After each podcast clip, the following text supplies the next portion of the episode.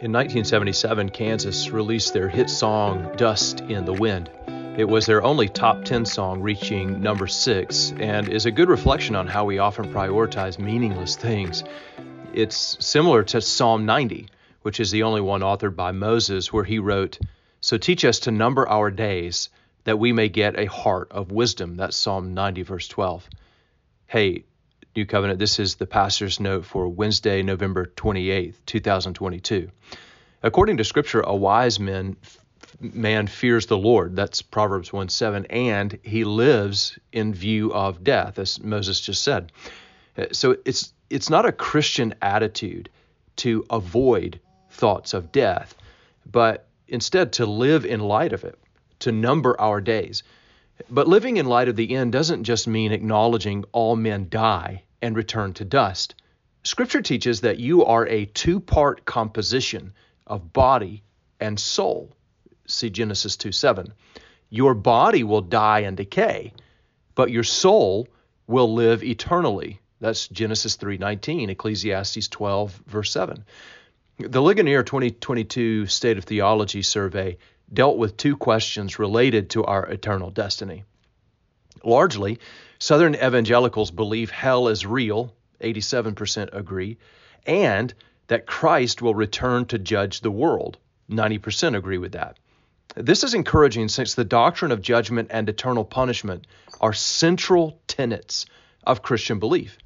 Jesus said, "Do not marvel at this, for an hour is coming when all who are in the tombs will hear the Son's voice and come out, those who have done good to the resurrection of life, and those who have done evil to the resurrection of judgment." That's John 5:28-29. The next major event on our horizon is Christ's return and judgment.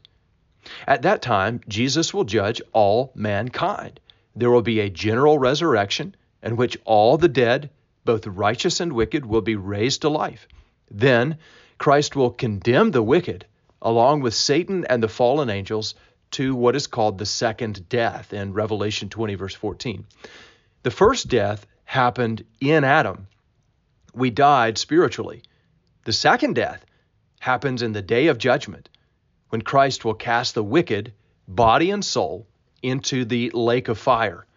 They will suffer the wrath of God for all eternity as punishment for sin. So there are two questions that you have to answer. One, have you repented and trusted in Christ for redemption? Only this will save you from the wrath that is to come. See 1 Thessalonians 1, verses 9-10. Second, are you living like you believe men will die and go to hell? Do your priorities reflect that eternal judgment is coming? Many Americans spend extraordinary time planning for retirement so they can spend their last days in total leisure and do very little work for Christ's kingdom. What a waste. If this describes you, I'd question whether you believe in hell and the final judgment. Kansas songwriter Kerry Livgren, he missed the mark, didn't he, when he wrote that all we are is dust in the wind. If we were only matter, then how we live wouldn't matter. You have an eternal soul, and Christ will one day judge you, body and soul, based on whether you, by faith, rested in his redemption or not. Thank you for listening to The Pastor's Note.